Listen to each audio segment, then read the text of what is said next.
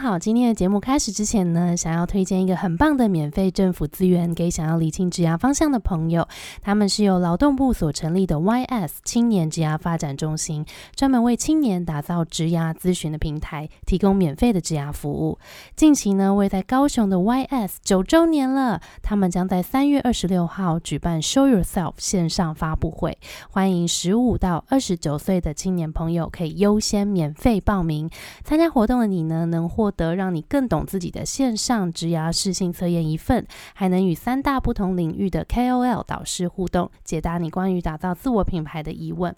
如果你想要多多探索职业方向，或对打造个人品牌有兴趣，这个活动非常适合你。详细活动报名资讯可以到节目资讯栏看看。那我们就开始今天的节目喽。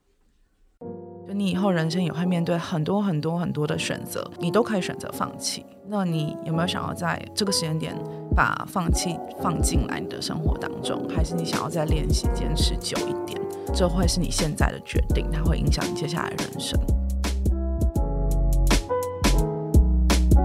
较年轻的时间点，你应该要先成为你自己的样子，嗯，因为你要学会社会想要的样子，其实是比较容易的。然后它 always 在那边，在你力气比较多，在你比较有办法思考的时间点，你应该要先聚焦在如何成为你自己。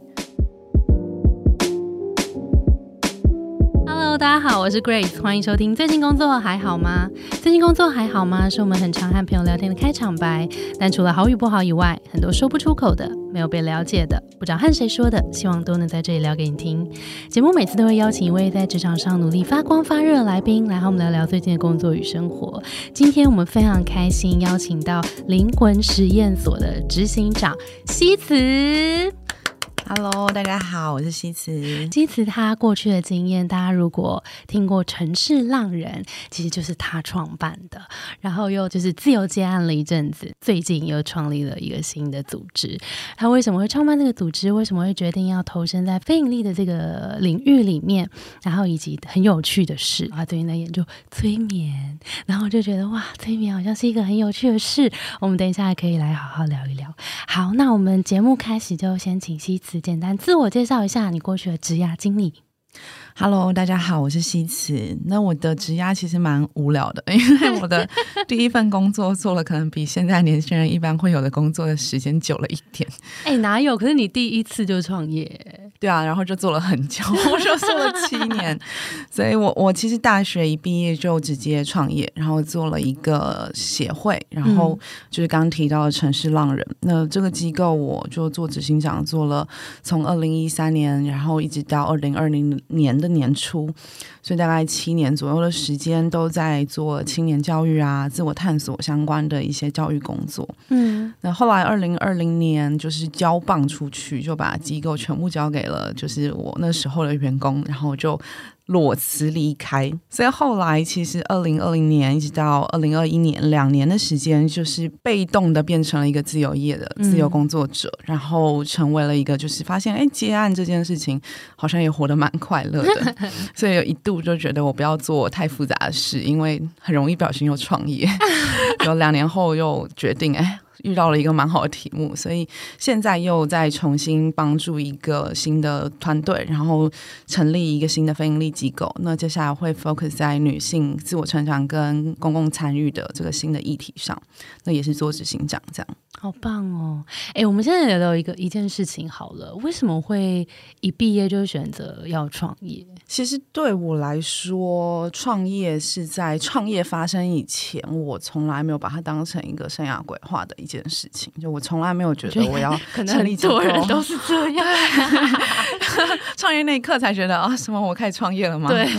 呃，但我前面就是累积蛮久，从高中高一开始吧，就对于社会议题，然后。然后对于人跟人的关系就是非常非常感兴趣。然后，呃，高一高二就开始参与观察一些社会运动啊，或是观察一些比如同志议题在台湾发展的状况。然后看到了很多学长姐们就是投入其中。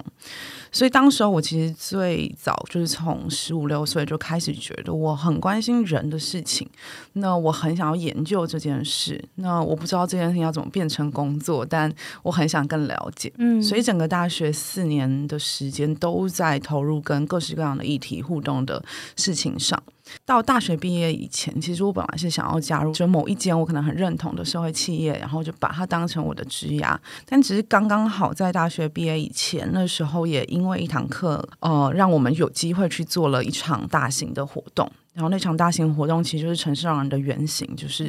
一场流浪挑战赛的比赛发生。那当时候办完的时候，其实我很意外的看到了年轻人，就参与者在这个计划里面开始产生改变，开始更关心自己跟他人的关系。所以那时候我其实看到这件事的时候很感动，就觉得嗯，就是这是一个有用的方案，然后可行的方案。但我还是要去找工作，就是还毕业还是要 觉得还是分开的。对，然后我那时候很明显感受到自己觉得这里结束也太可惜了吧，然后应该有人让这件事情延续下去，可是好像没有很明确的看到它要怎么延续下去，因为没有商业模式，然后大家各自要做自己其他也喜欢的事情，所以当时候就觉得那不然试试看好了。如果我可以把我自己接下来毕业的一两年的时间投入在一件事情上，那我觉得投入在把这个计划延续变成一个永续的事情，是我可以承担的一个选择。因为很多人选了考研究所，嗯，会觉得哎，那如果我用两年时间做创业，然后失败，人家用两年时间去念研究所毕业。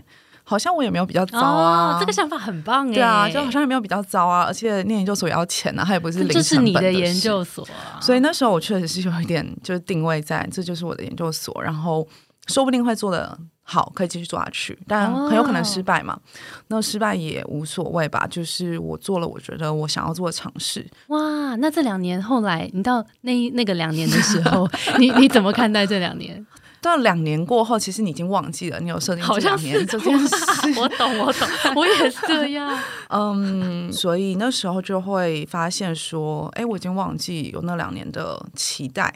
那里面有非常非常多的事情已经运作到了某种规模，那你开始就会去看见更远的未来，嗯，就是在设定一个更远的目标，在设定一个嗯你更想要往前进的方向，所以就这样子两年两年两年，然后就七年了，真的，我觉得我别人公司也是这样，一开始我想说试试看，然后因为我我不是大学毕业就创业，我是工作过一段时间，然后那时候也是想说啊，我刚好离职了，那时候也是裸辞的状态，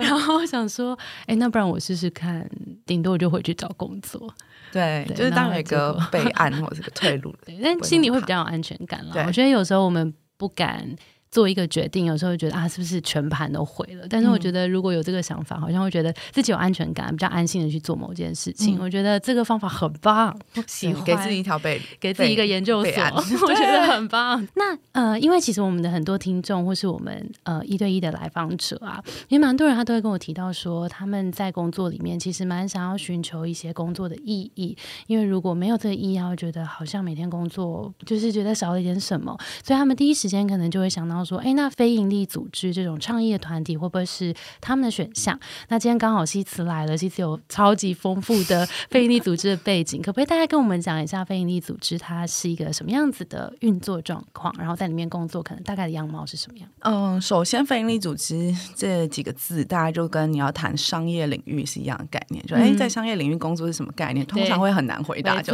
商业里有好多好多领域，对。但整体来说了，一般来说非盈利机构，因为它的法人登记的，就是呃是不一样的。简单来说，它跟一般的商业最大的差别是，它没有股东。所以不会有一个股东或几个股东在等着分红，就是这在非盈利机构里面是不会发生的。OK，所有人在里面都是因为你有提供实际的，比如说劳务，就是你实际在里面工作，所以你获得报酬。就是我们是有薪水的，大家就跟一般任何工作的工作者一样。因为因为这样的状态，你会更清楚知道每个人投入进来，并不是因为真的可以赚大钱，所以投入。那就说哇，听起来好惨，就是哇，大家就来这里都没有什么钱。但有一个很大的价值，也会因为这样的背景而出现，就是当人们不是为了赚大钱而进来这里工作的时候，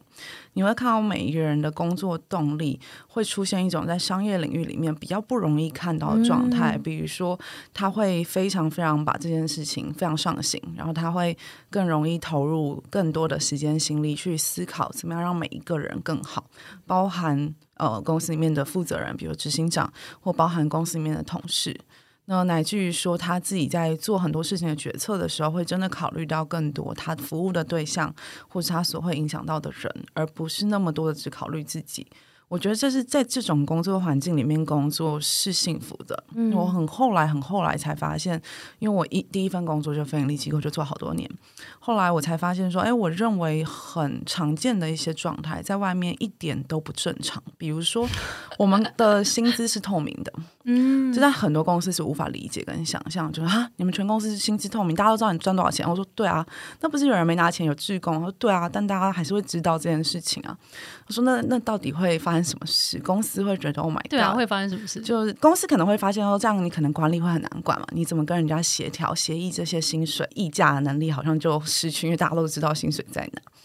那但其实，在非盈利机构，我们为什么会薪资透明？至少在我们机构里面，那时候有一个很大的原因，是因为我们所有在协议薪资的时候，会希望知道你的需求，然后知道组织的金流、组织的财报。然后同时再去考虑说，那你想要拿多少薪资？OK，所以他同时要考虑自己的需要、组织的需要跟他的期待，这三件事情同时考虑完的时候，一起讨论出一个薪水，然后他的薪水也会被别人看到，对，所以别人也会，这会有个共识，是你愿意为了你跟其他人的薪水而一起努力。哦，就比如说你创造的效益跟价值会同时 benefit 你的同事，嗯嗯，所以你每一个人在谈薪水的时候，不能只考虑你自己，但也不需要只考虑别人。它是同时，我们希望每个人在组织内可以多方一起看见这些事情。他最后想要创造是组织成员之间的信任感，嗯，就我愿意信任我的伙伴，因为他们愿意扛起我薪水的一部分，如同我为其他人做的一样。但这个在非营利组织里面是常见的状况吗？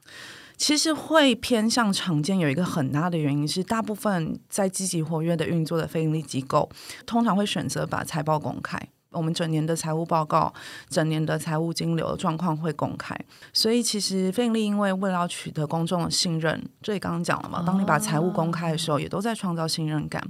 所以，整件事情那个工作环境里面的信任，我觉得是后来发现比商业里面。容易更高一些的，嗯，那这件事情对我自己来说觉得好重要。对，薪资议题也是蛮有趣，这要聊，可能也是又再可以聊一集。没错，没错。好，那刚刚讲那个非盈利的世界里面，其实也有分很多不同的议题嘛。嗯，那如果你自己看你自己呃喜欢或是。常代表的那个倡议的议题，你会对哪一些议题最最有兴趣？我刚毕业的时候，对青年最感兴趣的原因，是因为我对每个议题都感兴趣。为什么会这样讲？就是会对教育感兴趣，是因为我对每个议题都感兴趣。是因为我确实在上大学之前就发现，我对好多议题都很好奇，包含性别也好啊，种族也好啊。然后国际政治也好啊，然后各种人权难民，就啊，我都会很想要花点时间研究。嗯，但我后来发现，哇，教育就什么都可以做。哦，我只要做教育，在谈社会，我就可以什么都告诉青年。对，然后也可以跟他们一起学，就是所有东西，因为所有东西都是我可以跟。年轻人谈的事情。嗯，那你在教育的这个领域里面做这么久了，你觉得你在教育的时候，你觉得最核心的那个概念是什么？你最想要传递的讯息会是什么？我觉得，如果在教育里面只能传达一件事的话，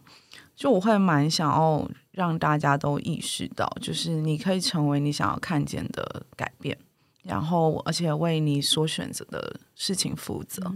比如说，像是。呃，甘地啊，比如像是你可以讲讲得出来很多，像德雷莎修女这种是几乎是完全奉献型的，不是每个人都可以做到这样的事情。但不论你选了什么，比如说我只是选择下班去当职工，然后上班做我喜欢做的事情，或者是我做我可以赚到大钱的事情，然后我可以累积一些资金，以后我要成立我自己的非盈利机构或什么的。我觉得就是你做了这个选择，然后不要。后悔，然后为这个选择负责，就是你会因为这个选择看见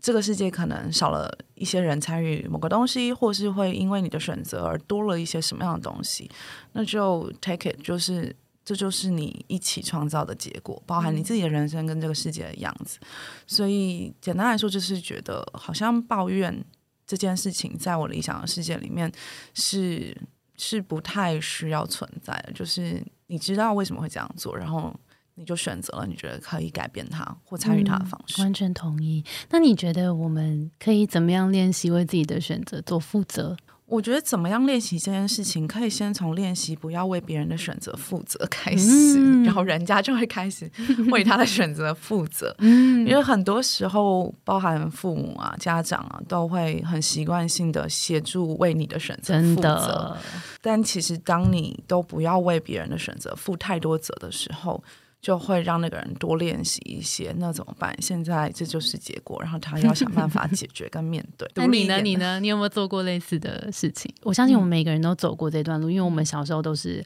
爸妈培养大的，那他们难免会付出很多的关爱。那我觉得我们应该多多少少都练习过怎么样拿回来这个选择跟负责任的权利。你有没有记得你有做过什么事情？刚创业一年，其实是非常巨大的创伤。就是刚创业的那一年，就是刚毕业嘛，其实我是完全没有工作，真正的工完整的工作经验，导致我在创业上面会犯非常非常多的错。就是你所有觉得工作职场上小白，就是你无法理 解，你就会想让这个小白变成一个老板，然后很恐怖，就是现在回头看觉得很恐怖很恐怖。然后当时身边的人就会因为这样而非常的不爽啊，非常的生气，非常的受伤，非常的觉得这是一个灾难。这样，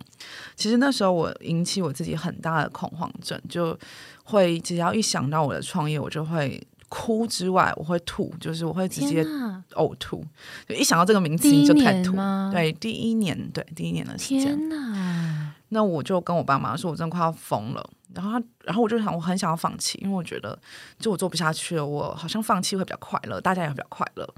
但那时候我爸就跟我说，就是呃，他觉得放弃是一种选择，然后他也会可以成为一种习惯，就如同坚持一样，就是它都是一种选择，但这个选择也有可能会变成一个习惯。就你以后人生也会面对很多很多很多的选择，然后你都可以选择放弃。那你有没有想要在这个时间点把放弃放进来你的生活当中，还是你想要再练习坚持久一点？那这会是你现在的决定，它会影响你接下来的人生。然后我当时候就觉得，Oh my 哎 God，、我有点要哭哎、很感人啊！就是哦，提醒我说，你从创业到现在，毕业到现在，你有你很想放弃，但你有放假过吗？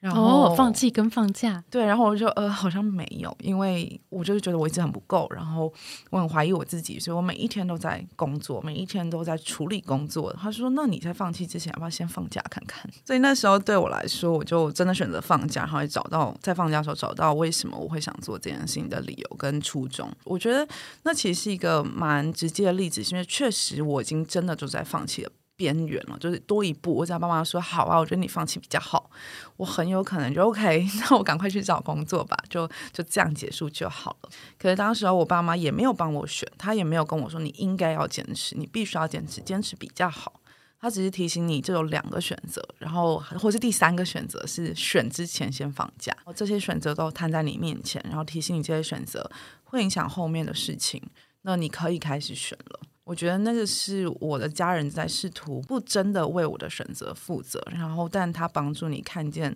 对你到底有哪些选择。我选了我后来想要继续承担的那条路，就是继续坚持下去。这个教育真的很棒哎！就是大部分的家长可能比较习惯说，可能看到这个状态就会说好了啦，你你不要再做了，或是反而是压力，可能就是刚你讲的两个选择，可能其中一个。但是爸爸好有智慧哦，他比较像是用引导的方式，然后告诉你说，原来哦，除了这两个选择之外，也许还有第三个路，你想想看，然后把这个选择权放心的交给孩子。嗯我觉得好棒。对啊，我家每一个人大家都是这样状态，哇所以那个我觉得那个练习是你每一天在身边人都会陪你练习，为自己负责。嗯曾经有一次是我爸爸，因为是补习班的老师，然后他其实觉得哇，你工作很辛苦，你要不要想想看，在你创业的过程，因为没钱嘛，你可以来补习班打工，就是教课。那你这样赚到钱了，你就可以去创业的环境，就是不用担心那么多经济的问题。那所以我当时候去做了几天补习班的工作，去当老师，然后我发现我并没有非常非常适应那个时候的补习班环境跟文化，所以我其实不太想做。那我爸其实有点挫折，因为等于好像是否定了他的工作。嗯那我妈那时候其实就是跳出来去跟我爸沟通，说你应该要尊重孩子，就是他不喜欢这份工作，不是因为他觉得你做的工作不好，嗯，只是不适合他，嗯这是两件事情。所以我们家人大概是这样状态，是试着让大家知道，每个人可以选他想要选的，也不代表他拒绝了你给他的选项，就表示他不认同你。嗯，真的，这是很棒的一个想法。那你刚刚不是有提到放假跟放弃？对，然后你去放假之后，你好像又找到了那个初衷。这个过程发生了什么事情？太多事情，你放了多久？我放了二十几天，然后那二十几天其实我去了中国大陆，然后我印象最深刻是我因为没有钱，所以我是用最便宜的方式在中国十一连假的时候跑，想要去中国的青藏高原，很恐怖。等一下，选择十一连假，没错，而且因为我没钱，所以当时候大概是将近将近十年前了嘛，然后我就坐车从厦门一路坐火车到北京。再从北京坐火车到青海西宁，但那个火车呃是硬座。就是我只有一个位置坐，然后我没有办法躺下来，它不会关灯，然后有将近五十几个小时，就是一个人坐在车上，然后里面全部都是人。你打开厕所，就你好不容易挣扎，我不行，我去上厕所。你打开厕所门，你就把厕所门关上，因为你没有地方可以站了。里面全部都是排泄物，然后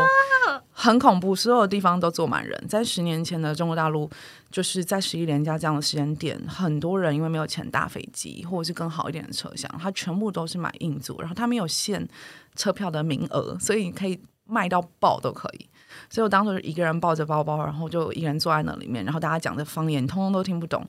然后我印印象印象很深刻，是某一天我都快要放弃，我就觉得我想要，我想要回家，因为我觉得好辛苦好累，然后我也没办法睡觉，我也没办法洗澡，我三将近三天这样，然后坐在那个位置上就胀气，极限的极限。对，然后我印象很深刻是隔壁车厢传来一阵哭声，就是一个小孩子，一个很小的小女生就哭着，然后跟她妈妈说，就是你不要丢掉我，你不要丢掉我。我想哇，好可怕，就是隔壁在弃婴这样，然后。结果后来就听到他妈妈说：“啊，我不会丢掉你，我只是要去上厕所。”然后等下就回来了，而且火车在开，没有人可以真的丢下谁。但当时我一边笑的时候，一边回想起我在台湾最大的挫折，是因为我很多伙伴要离开了，他们就觉得做不下去了。然后我就很痛苦，觉得我要我都被抛弃了，我被否定了，我就是一个呃，大家不想跟着一起跟着我待在一起的一个很糟的领导人。但在听到那个小孩跟妈妈的互动的时候，我就突然觉得，其实没有谁真的抛下谁啊！每个人都活在这个世界上的某个地方，他的厕所只是比较远一点，或者比较长得不一样一点，然后可能需要花的时间久一点。但其实我们还是会在某个时间点相遇，就是你不会因为一个人离开了你或不在你面前出现，他你就真的是一个没有价值的。我们都在这列火车上，对。然后，所以对当时候我来说，那种。被抛弃，或是被背叛，或者是人家离开你的那一种焦虑感、跟恐惧感、跟自我没有价值感，其实就被提醒了。就是你是不是用孩子的状态在活你的二十出头岁？然后，如果你觉得孩子很好笑的话，那你也自己也是这样的状态。也许你可以试着成为一个大人。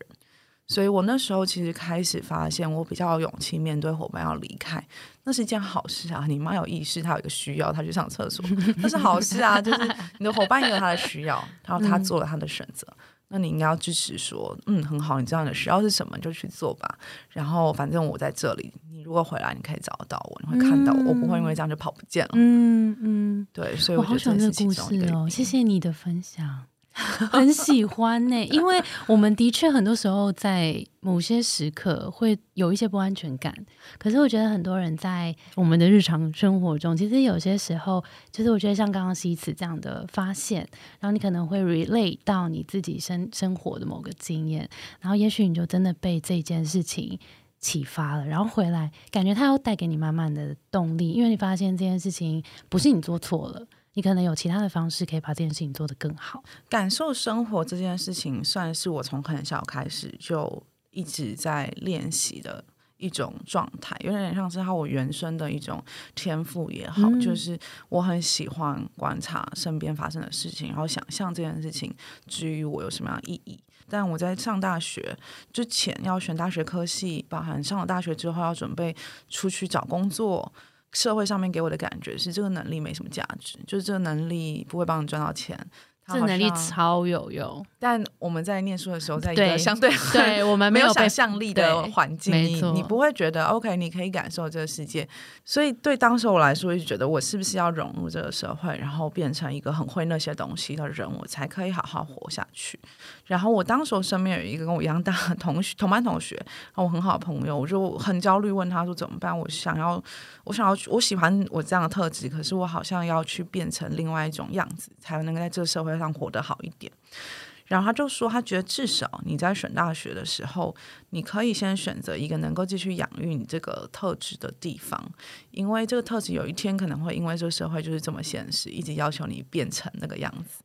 但至少你在年轻的这几年里面，你可以先让这样的特质继续跟着你几年，因为以后你要把它找回来，会要花更久的时间。对我那时候我朋友来说，他会觉得在比较早、比较年轻的时间点，你应该要先成为你自己的样子。嗯，因为你要学会社会想要的样子，其实是比较容易的。我觉得西辞你真的很会讲故事，而且好会整理各种各种，就是我们平常可能放在那里的一些东西，很容易把它勾回来。真正的自我跟社会要的我中间，永远都是在一个我可以调配的。我自己之前刚毕业，我创业前，其实我在真的决定创业前，我有去面试。当时候面试，其实老板对我也非常非常好。他们那时候有一间公司在香港，他是帮我出机票钱。但我印象很深刻，是在我在那个现场面试的时候，我问了老板，就是在面试的时候，我问了老板一些问题，老板就很傻眼，然后就觉得你一个要来面试的人，你非常不专业，你其实应该要好好的去解释你 qualify。如果作为一个成熟社会化的人，你应该要证明你非常强大。所以我当下其实是跟老板面试完之后，我是离开办公室之后就开始很茫然，觉得。嗯，我是不是要变成老板说的样子？我不应该再问问题了。那个本能应该要被压抑，应该要被抑制。然后我到了机场的时候，我就就一直在哭，我就觉得天哪，我好不社会化，我就是一个烂草莓这样。结果我遇到了一个三十几岁的学长，然后他刚好我们在香港机场遇到，然后他就呃问我这个面试，我就跟他讲说，就发生这些事，我觉得我不社会化。那那个人已经工作很多年了，他就看着我说：“老板说的是对的，但是你原本的特质也是对的。嗯。就像刚刚 Grace 你说，很像记者，就是我的那个特质跟天赋放在其他的产业跟位置上非常非常适合，嗯，只是不适合那一个老板当时要的这个 PM 的位置而已。所以你可以继续成为你自己啊，你把自己放在对的位置上就好。嗯所以那一次对我来说，其实是一个很重要的提醒是：OK，那我想要成为什么样的人？我在那一年就选了我的选择嘛，就是我后来就回台湾做创业、做教育，其实都是非常适合问问题的一个行业。嗯哎、你现在如果回想，你觉得你最迷惘的时候会是什么时候？我最迷惘真的是高高二升高三，因为那一年其实我在高二的时候发生野草莓学运，就在我的高中的旁边，中央纪念堂有很多的，就是学生去就是抗议静坐，其实很挣扎，是因为我对于社会学非常感兴趣，我很想知道这个学问如何解释社会运作，但是念社会学人都在街上，然后都被扛去不知道哪里的地方丢包，然后都受伤，然后看起来都愤情，然后那老师还被告这样，然后想着完了，我想要学一个如此不被社会接纳的一件事情，其实对高二、高三的我来说，那是一个很巨大的恐慌，就好像你爱上一个死刑犯一样，我该怎么办？就是是，我印象很深刻，是因为有这个很大的恐慌，所以我在高二的时候，知道我的家人其实那时候也觉得，你去念个经济系也不错啊，你去考个警察大学也不错啊，然后我就认真的全看了，我去找了、那时候无名小站，我就去找了一些警大学长姐们的无名，然后也找了社会系学姐们的无名小站，然后一封一封信 email 写过去，问他们说可不可以打电话问他们一些求学的问题。就透过那些电话，我开始很了解说社会系并不像我跟我爸妈所想象的，好像出社会就没工作。所以透过了很多很多，真的是对这些前辈们的访问啊、经验请教，后来才就是确认说，OK，我虽然以前有那个想象，但有些想象真的不是真真的，然后我可以去做我还是我喜欢的选择。所以后来就说服我家人说：“哎，你看这些资料，我已经做完了专题报告了，然后我要念这个戏，这是 OK 的，我不会饿死。”这样，嗯嗯，我觉得这真的是你们家的一个 SOP 吗？我觉得很棒哎。我们的听众很多都刚好也是在面临自己做职涯的选择，其实这件事真的很不容易，就尤其是你要踏出一个你可能到一个。跨领域自己完全不知道的状态，然后刚好其实我们这边也有那个导师的计划，所以大家如果有想要知道那个产业发生什么事情，我觉得也是自己的人脉，然后上网找，然后也可以来我们这边找找看。那西慈，你上次我们聊天的时候啊，就不是有聊到你最近在研究催眠这件事情吗？这是怎么开始认识催眠，以及催眠它有什么样子的魔力，让你有什么样的学习？在二零二零年的时候，因为就离职嘛，然后遇到疫情，那我想大家也都可以想象，疫情影响大家的心理健康非常的多。那我就是其中一员，这样就是当时候因为呃压力，我在八月的时候其实发生过一段时间是真的进入忧郁症的状态，然后蛮严重。但因为我自己知道，OK，我现在状况不好，我试着去找很多人问说，那可以怎么办？刚好有一个朋友就是刚学完催眠，很缺个案练习。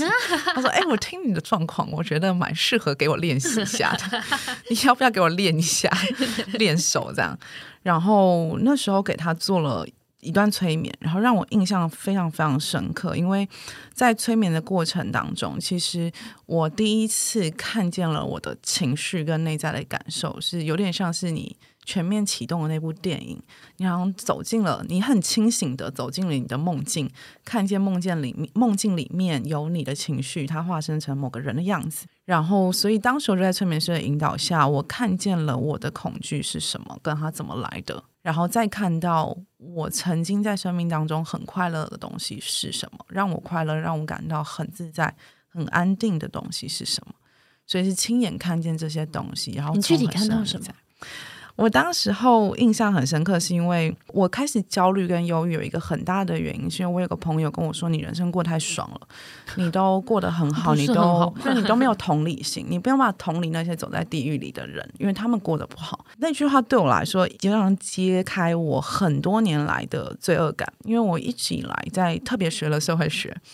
会对于说资源分配不公平是社会上的常态，然后我会一直有一种感觉，是我可能拿走了一些资源，比如说我可以去念很好的学校啊，或是我创业能够活下来，我都会归因于外在的。原因居多，不会归因在自己居多，所以你都会觉得，OK，我也不一定真的值得这些所有的东西，我可能就只是运气很好，但别人因为运气不好就拿不到这些东西，我好像欠了大家一些东西的感觉，因为我拿走了，别人就没得拿了，我会一直有这种罪恶感，然后就觉得好像自己要多做一点服务性的事情，公共参与性的事情，也是在回应这个罪恶感，说。如果我这么幸运，那我去做一些真的比较困难，或是比较哦没有人要做的工作，那可能可以稍微平衡一些这种我好像窥见这个世界的感受。那这件事情在我的潜意识互动的时候，我就看到一个小女孩很想讲话，但讲不出话，然后在一个病院里面，然后当时候我就不知道为什么她在讲话，可我听不到。那催眠师就让我进到那个。把意识进到那个小女孩的身体里，我就瞬间知道她想讲什么，也瞬间知道她为什么没声音，鸡皮疙瘩。那时候我就直接感受到这个很小的小女生就是我自己。我想要说的话，其实是我这几年去做过什么样的事，看过了什么东西，认识了非常多有趣的人，发生过非常多丰富的精彩经历，然后我很快乐。我觉得这些东西是让我的生命充满了意义的东西。但我讲不出话，就是因为我太害怕我讲出来，别人会觉得我在炫耀，然后就觉得好心疼哦。就是为什么你要这么害怕？你过得快乐，你觉得生命充满意义，做错了什么呢？你其实没有做错什么事情。所以当这边是让我去拥抱那个小女孩的时候，我就真的真的很深的跟那个小女孩说啊，我觉得真的你不需要害怕的，因为你没有做错什么事情，你从来没有想要伤害谁。然后后来又再看到第二个画面是，呃，有一个智者，催眠师问说有一个智者来了，你有看到吗？我说有，看到一个甘道夫。催眠师还看得到你看到的东西？没有，他就会问你说你看到了一个智者了吗？就是他应该在靠近你这样。然后我就 OK，我自己找到，我自己看到这样。然后我就看到一个甘道夫坐在我旁边，然后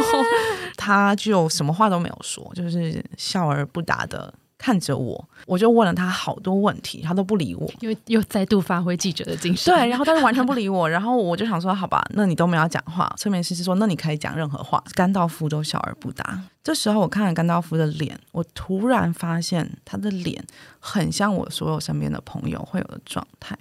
因为我非常常讲我生命当中发生的故事。然后我的朋友很喜欢笑而不答的听着我讲这些事，像今天大家的样子这样。然后我们都是干道夫，我就突然发现这些干道夫笑而不答的状态，是他们也喜欢听这些故事。他们因为听到我发生很多很有趣的事情而感到开心了，而感到平静，而感到有一些新的发现跟启发。这就是我曾经创造过的价值，因为那个画面我看过很多次，可是我忘了。嗯，你无法在。比如说忧郁症的时候，你就觉得你没有价值，你什么东西都做错了，然后你伤害一大堆人，这样你所有东西都是坏的，这样。可是你在那个催眠过程之后，突然看见我创造过美好的那些瞬间，在潜意识的环境里面去感受到自己的价值，然后亲眼见到，嗯，你的价值究竟是什么？那一次我才意识到，OK，以前我从来没有想过潜意识可以帮助我们看见自己的价值。所以后来我在隔年我就去学了催眠，然后就开始尝试陪伴身边其他的朋友啊，然后或是一些我的读者，然后可以去练习看看他们内在潜意识看到的东西，这样。嗯，所以现在你也是一个催眠师了，就是一个 一个斜杠的身份。哎，催眠它的意思是说。呃，那个状态是被催眠的人选择的吗？比如说，他进到哪一个房间，或是他进到哪看到的这些东西是。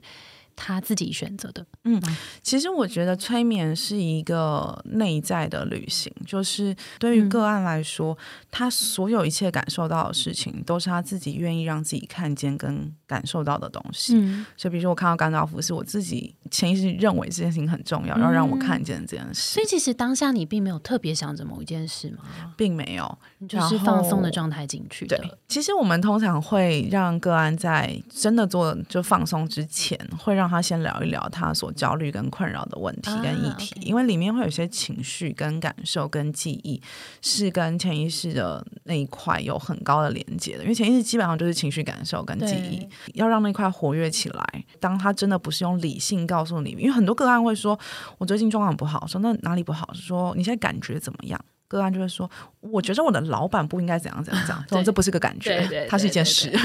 它是个判断。对，那判断都是意识层面的事情。对，催眠师在做的工作，这时候因为是个案自己在旅行，催眠师际上是一个辅助的角色。说：“哎，那你有没有看看右边那个？看看左边那个？那那右边那个可以动一下吗？可以可以开门吗？” 有时候个案在里面会整个潜意识运作过于活跃，就像做梦一样，他几乎不能够决定，他也不能够做任何事，他是一个被动的，在一个电影里面被演了啊。可是催眠师可以让个案变成比较像是主动的在里面决定自己要成为这个角色，然后做哪些事。OK，cool。所以是一件很有趣，就有人陪你在内在旅行的过程。大家可以先上网去看我写过催眠的文章了，就我写过几篇，然后。我自己会觉得，其实有很多很多房间的催眠师是蛮资深的。嗯，那如果大家对于催眠这个方式有兴趣的话，呃，可以去先看一下西子的文章，因为其实我我身边也蛮多有朋友开始接触催眠。那但是我觉得大家要找的那个催眠师，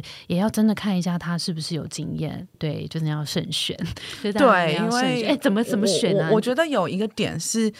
催眠师的证照，就虽然我有，但是我觉得要让大家知道，这证照其实没有什么参考价值。我懂，他就是需要职业的经验，他才有办法让那个就跟我们咨询一样，他需要经验累积。所以其实不要太因为他有证照或好几张证照，就觉得哎，这个很 OK。嗯，最直接的方式是，比如说第一次初谈，你可以跟他约一次初谈的时间，然后去确定你对他有信任感。这件事情非常重要，就是你要对他有信任感。通常催眠是可以录音。的就跟咨商一样，嗯，理论上催眠师其实没有太多理由，就是可以要你不要录音，嗯，可以适度的去问问看对方，就是用比较好的方式去问问看对方可不可以录音，因为你未来可能可以拿来再重新听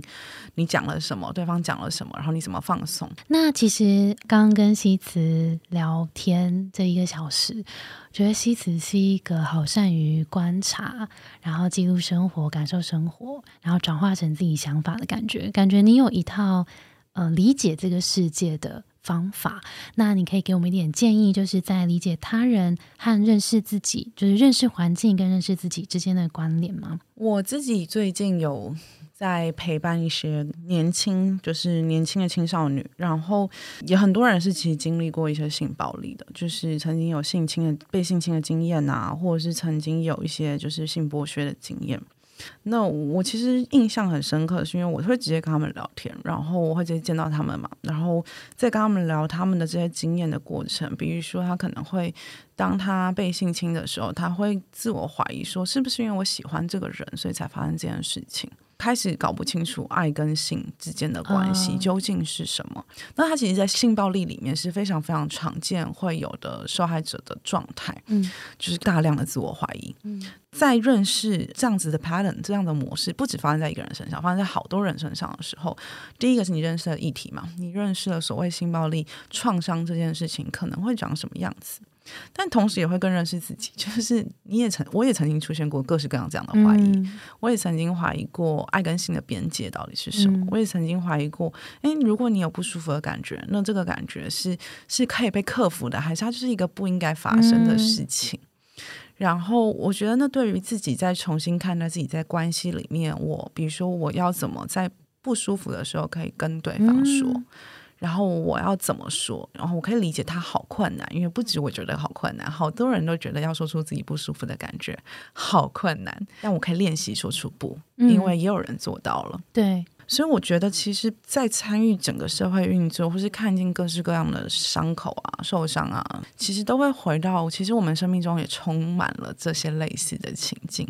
所以我一直都觉得，在认识别人的时候，都在帮助我找到我如何面对我生活的方式。嗯，我觉得刚刚西子举的例子是，呃，可能我们在遇到各种不舒服的状况，可能刚刚讲的可能是性暴力的状态，可能职场一点的话题，或者是说我们的生活中的话题，其实也很多时候别人让我不舒服了。可能老板让我不舒服了，然后我的家人、我的朋友、我的同事让我在哪里不舒服了？让我不舒服的原因，跟我那个情绪到底真的是什么？我是对他的不舒服，还是其实我看见我自己对某一个议题我很不舒服？我我的感觉是我看到了自己的不足，还是我其实是想要反抗，还是什么？其实那都是一些不一样的感觉。如果我们可以因为这些 trigger。就是这些事件的发生，我们对他可能某些事情发生，我们就有某些反应。其实我们就更能够画出那个边界。我觉得刚刚讲的那个边界很重要。当我知道别人再往前踏一步的时候，我会不舒服。我知道那个边界在哪里，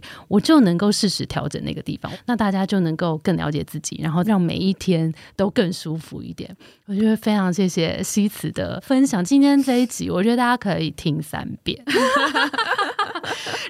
真心的想要再邀。请西辞第一个成为我们的导师，第二个就是再次回来跟我们聊聊。西辞真的有好多故事可以分享，而且西辞的眼睛看到的世界真的很有趣，就是我们都非常开心能够当那个甘道夫。而且刚刚我们在那个就是还没录音之前，就在讲说，哎，好像西辞好像应该来开一个 podcast 节目，就来跟大家聊聊你眼中的世界。我觉得你看到的东西都很深刻，然后你转化成自己的观点，再产出给我们的时候，其实我们都会再用这个观点看到一些不一样的东西，然后我们又可以再多做更多的 reflect。我觉得很棒，非常谢谢你。今天我们的节目就到这边喽。我们的节目是最近工作还好吗？如果在职涯上遇到任何的烦恼，欢迎到节目资讯栏看更多的服务。谢谢你的收听，我是 Between Ghost Grace。